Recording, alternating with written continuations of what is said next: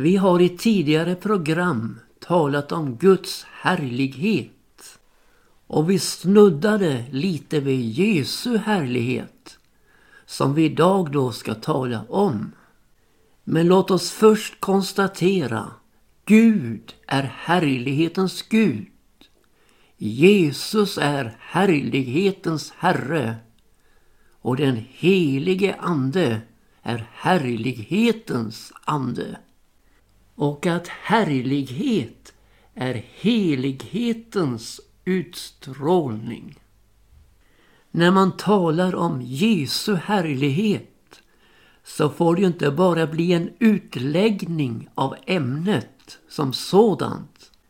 Utan man önskar ju att det ska bli gripbart. Alltså att vi ska bli delaktiga i denna härlighet genom tron på honom och hans försoningsverk. Och ska man ge ett kännemärke på Jesu härlighet så önskar jag säga Jesu härlighet är en utgivande härlighet. Vi vet att Jesus hade en härlighet hos Fadern förrän världen var till.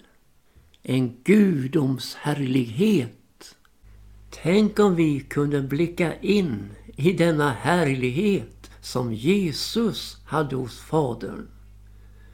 Och ett bibelord som låter oss se en inblick i detta det är Filipperbrevets andra kapitel då det talas om Jesu jämlikhet med Gud men också hans utblottelse och hans eviga upphöjelse.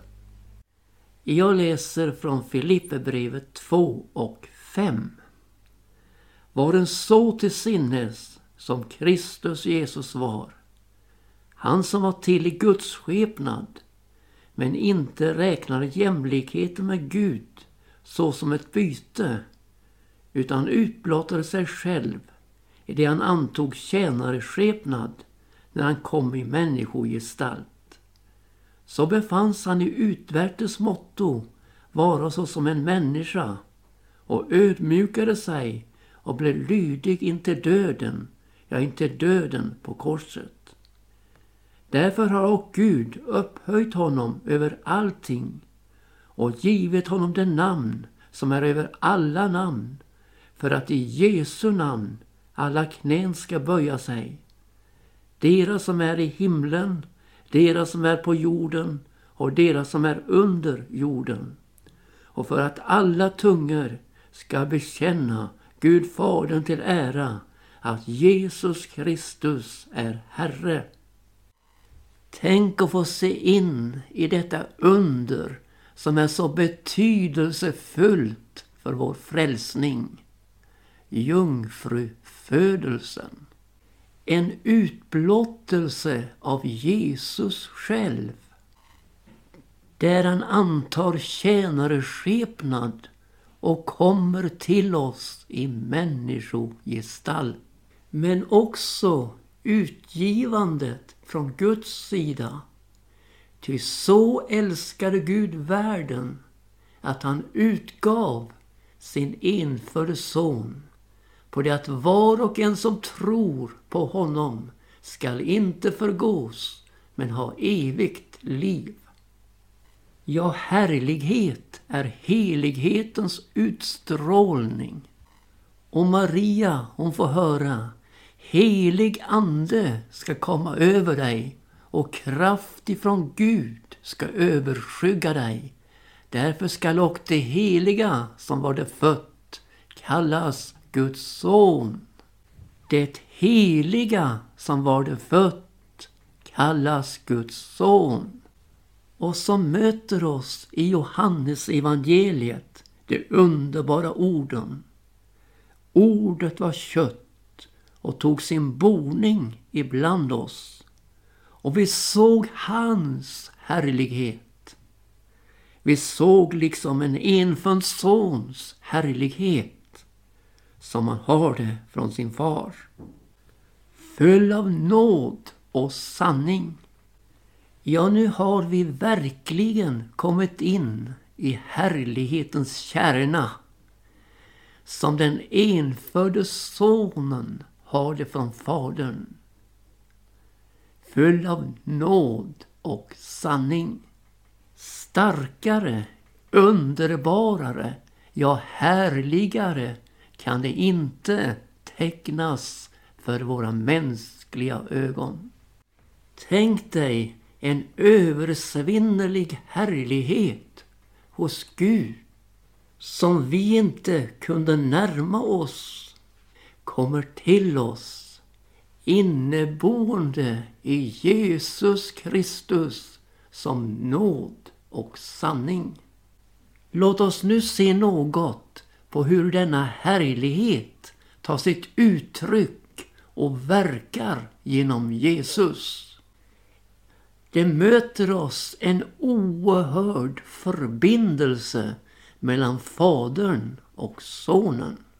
Jesus han säger i Johannes 14 och 10. Tror du icke att jag är i Fadern och att Fadern är i mig? Det ord jag talar till er talar jag inte av mig själv och gärningarna dem gör Fadern som bor i mig. Det är hans verk. Vi ser hur den härlighet som Jesus hade från Fadern uppenbara sig i underbara gärningar med tecken och under. Av Jesus ingen disharmoni mellan helighet och härlighet. Ingen distans mellan Fadern och Sonen. När vi kommer från den underbara introduktionen som oss möter i Johannes första kapitel. Där vi fick veta att ordet var kött och tog sin boning ibland oss. Och vi såg hans härlighet. Som den enfödde sonen har det från fadern. Och vi möts av hur Johannes stöparen pekar på Jesus och säger Se Guds lam som borttager världens synd. Så kommer vi till det andra kapitlet där Jesus gör sitt första tecken i det han förvandlar vatten till vin. I den berättelsen ligger den underbara sanningen att Jesus har gömt det bästa till sist. Men också villkoret. Allt vad han säger till er, det ska ni göra. Ja, undret sker och vinet sätts fram. Det goda vinet. Och så heter det då så underbart. Detta gjorde han i Kana i Galileen och uppenbarade så sin härlighet och hans lärjungar trodde på honom. Och så kan vi följa Jesus i spåren och se det ena undret efter det andra det är hans härlighet uppenbaras. Ska vi ta med från femte kapitlet det som utspelar sig vid Betesda-dammen. Där en man som varit sjuk i 38 långa år blir frisk. Jesus frågar denne man, vill du bli frisk? Och han svarar, jag har ingen som hjälper mig. På det sättet blottas mannens förtvivlade situation för oss. Men glöm inte, det som är förtvivlat för oss är läge för Gud genom Jesus Kristus.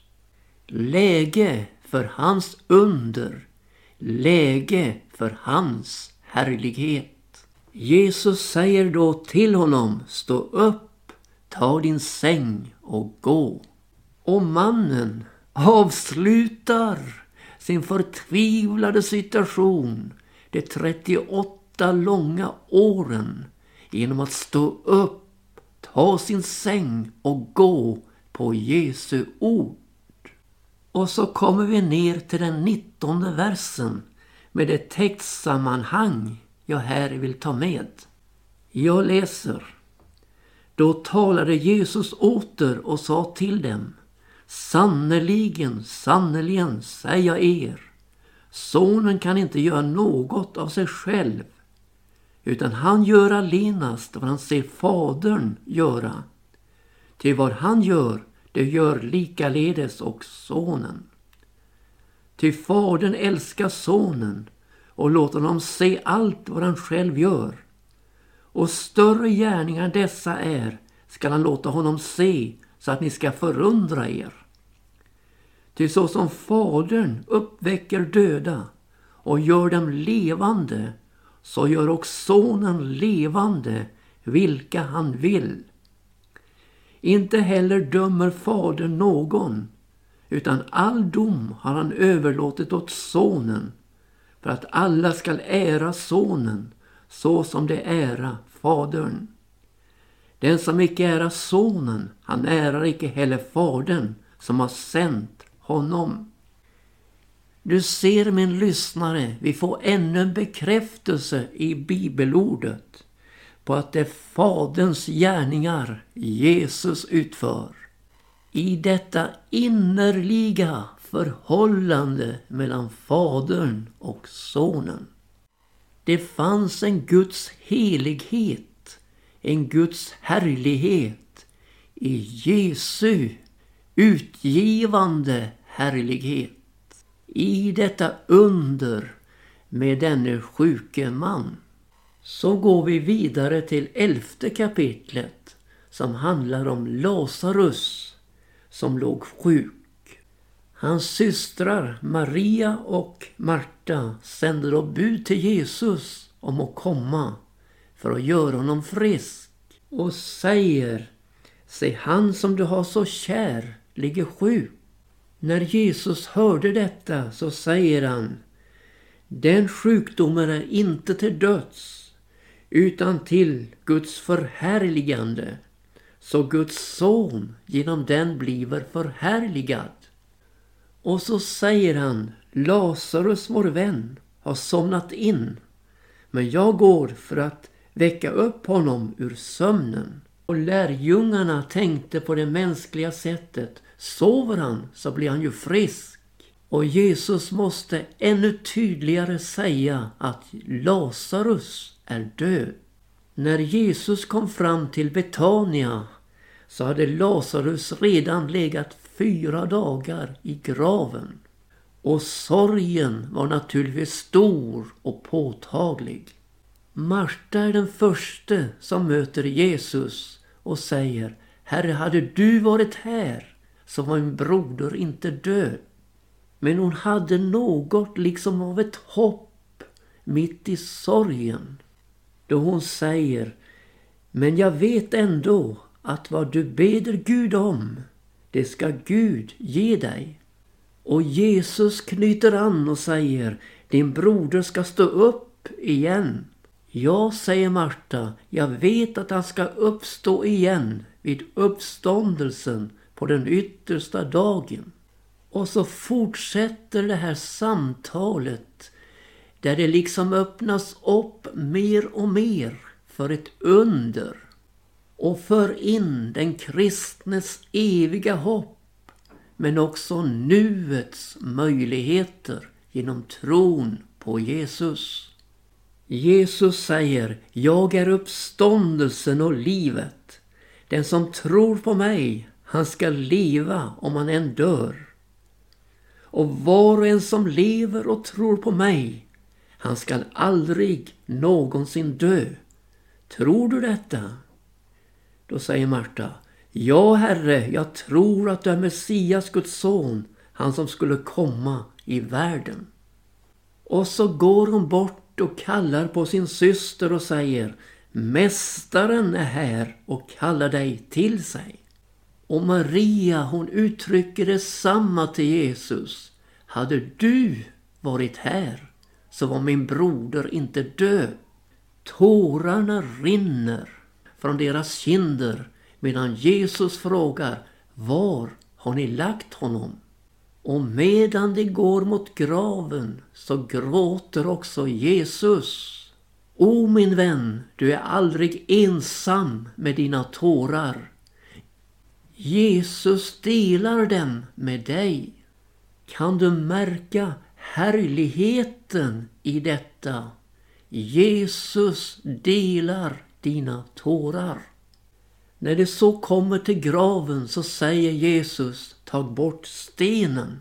Då säger Marta, han luktar redan, han har varit död i fyra dygn. Och då kommer denna proklamation från Jesu läppar. Sa jag dig inte att om du trodde skulle du få se Guds härlighet? Därefter ropar Jesus med hög röst Lazarus kom ut. Och han som varit död kom ut med händer och fötter inlindade i bindlar och med ansiktet inhöljt i en duk. Jesus sa till dem Lösen honom och låten honom gå. Vi har mötts av proklamationen från Jesu läppar. Jag är uppståndelsen och livet. Och vi har fått höra att den som tror på honom ska leva om han än dör. Och så kommer över Jesu läppar denna sammanflätning av tron och härligheten. Sa jag dig icke att om du trodde skulle du få se Guds härlighet. Alltså tron på Jesus en oerhörd betydelse för att vi ska få se Guds härlighet. Medan tvivlet visar dimridåer och otron visar fram kompakt mörker så visar tron på Jesus in i en underbart ljus av härlighet. Ja, visst var undret till Guds förhärligande. Guds son Jesus Kristus blev förhärligad genom det som skedde. Så ska vi gå vidare till förklaringsberget där Jesu inre härlighet visar sig i det yttre. Petrus, Jakob och Johannes var med och fick med sina egna ögon se denna härlighet hos Jesus. Medan han bad förvandlades han inför dem och hans kläder blev skinande vita. Och en röst kom från himlen. Den är min älskade son hören honom. Och så visade sig Moses och Elias i härlighet i samtal med Jesus. Vad talade de om där på berget? De talade om Jesu bortgång, den han skulle fullborda i Jerusalem. Och mitt i denna härlighet så säger Petrus, Herre, här är oss gott att vara. Låt oss bygga hyddor. En åt dig, en åt Moses och en åt Elias. Han visste nämligen inte vad han skulle säga. Så stor var deras förskräckelse. Nej, det var inte tid att bygga hyddor. Jesu härlighet skulle uppenbaras nere i dalen och dess utmaningar den utgivande härligheten som vi här talar om. Där väntar en far med sin månadsrasande son som ingen hade kunnat hjälpa. Men som nu skulle få hjälp av Jesus. Och så kommer vi vidare till Golgata där Jesus skulle upphöjas på korset. Han säger själv i Johannes 3 och 14. så som Moses upphöjde ormen i öknen så måste Människosonen bli upphöjd så att var och en som tror skall i honom ha evigt liv. Ja, korset, det var den upphöjelse vi människor gav Jesus. Och hur var det nu med härligheten där på Golgata? Är det inte så att denna förskräckliga plats där så många korsfästs, dödats. Om denna plats sjunger vi härliga Golgata. Och varför kan vi nu göra så? Jo, helt enkelt därför att Jesus har varit där. Och nu vill jag läsa från Jesaja 53. Där det heter om Jesus. Han hade ingen gestalt eller fägring. När vi såg på honom kunde hans utseende ej behaga oss.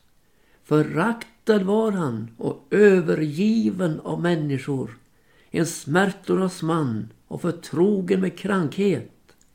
Han var såsom en för vilken man skyler sitt ansikte, så föraktad att vi höll honom för intet. Men i denna förnedring som vi människor såg i Jesus där på Golgata ligger en brytpunkt. Där, halleluja, denna härlighet, denna utgivande härlighet visar sig i Jesus. Vi läser vidare. Men det var våra krankheter han bar, våra smärtor, dem lade han på sig medan vi höll honom för att vara hemsökt, tuktad av Gud och pinad. Ja, han var sargad för våra överträdelsers skull och slagen för våra missgärningars skull. Näpsten var lagd på honom för att vi skulle få frid och genom hans sår bliva vi helade. Ja, Jesus bar våra synder i sin kropp upp på korset för att det skulle bli möjligt för oss att dö bort ifrån synden och leva för Gud. Händelseförloppet på Golgata går från det djupaste mörker till ljus. Vid sjätte timmen kom över hela landet ett mörker som varade till den nionde timmen. I det att solen miste sitt sken. Och då ropar Jesus ut, det är fullbordat och ger upp andan. Och så rämnar förlåten i templet uppifrån och ända ner.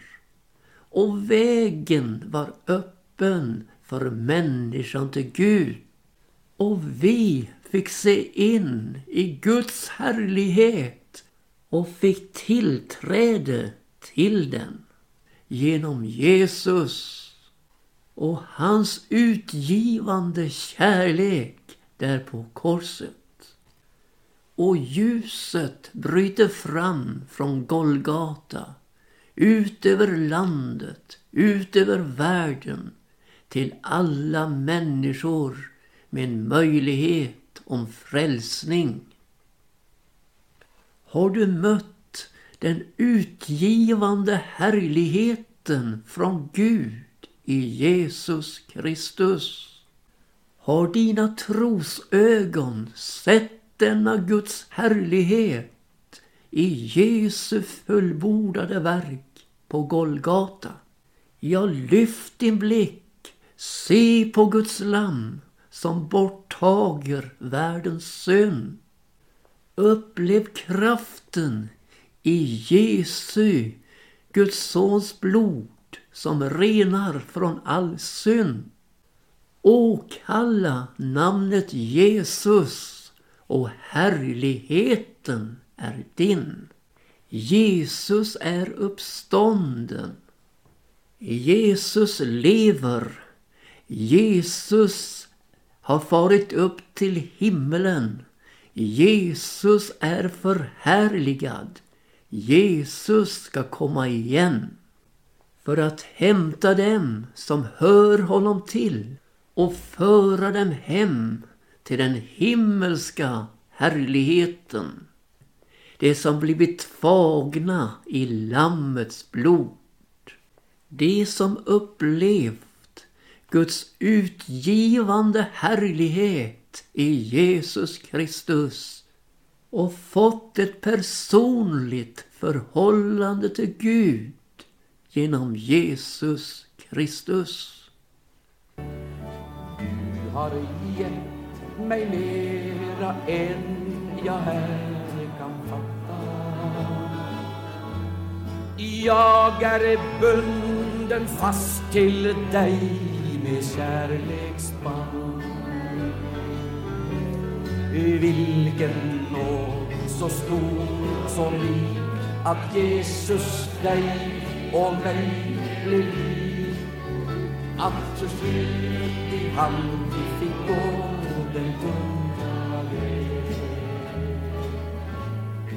Han betalat med. Han som själv var ren och god. Ja, han dukar god om bara du vill tro. Vill du äga denna underbara lycka? Vill du känna att hans namn är trofasthet? Vill du mota pingstens eld ut i ditt hjärta? Kom och mottag vad han ger av salighet. Vilken nåd så stor som rik att Jesus dig och mig blev ni Att då skyldig han fick gå den tunga väg. Han betalat med sitt blod. Han som själv var ren och god. Ja, han dukar bort om bara du vill tro. Vill du motta denna underbara gåva? Vill du känna att hans namn är trofasthet? Vill du känna pingstens eld ut i ditt hjärta? Så kom och motta vad han ger av salighet. Vilken nåd så stor och rik att Jesus dig och mig blev lik. Att oskyldig han fick gå den lugna väg. Han betalat med sin. Han som själv var ren och god. Ja, han dukar bort om bara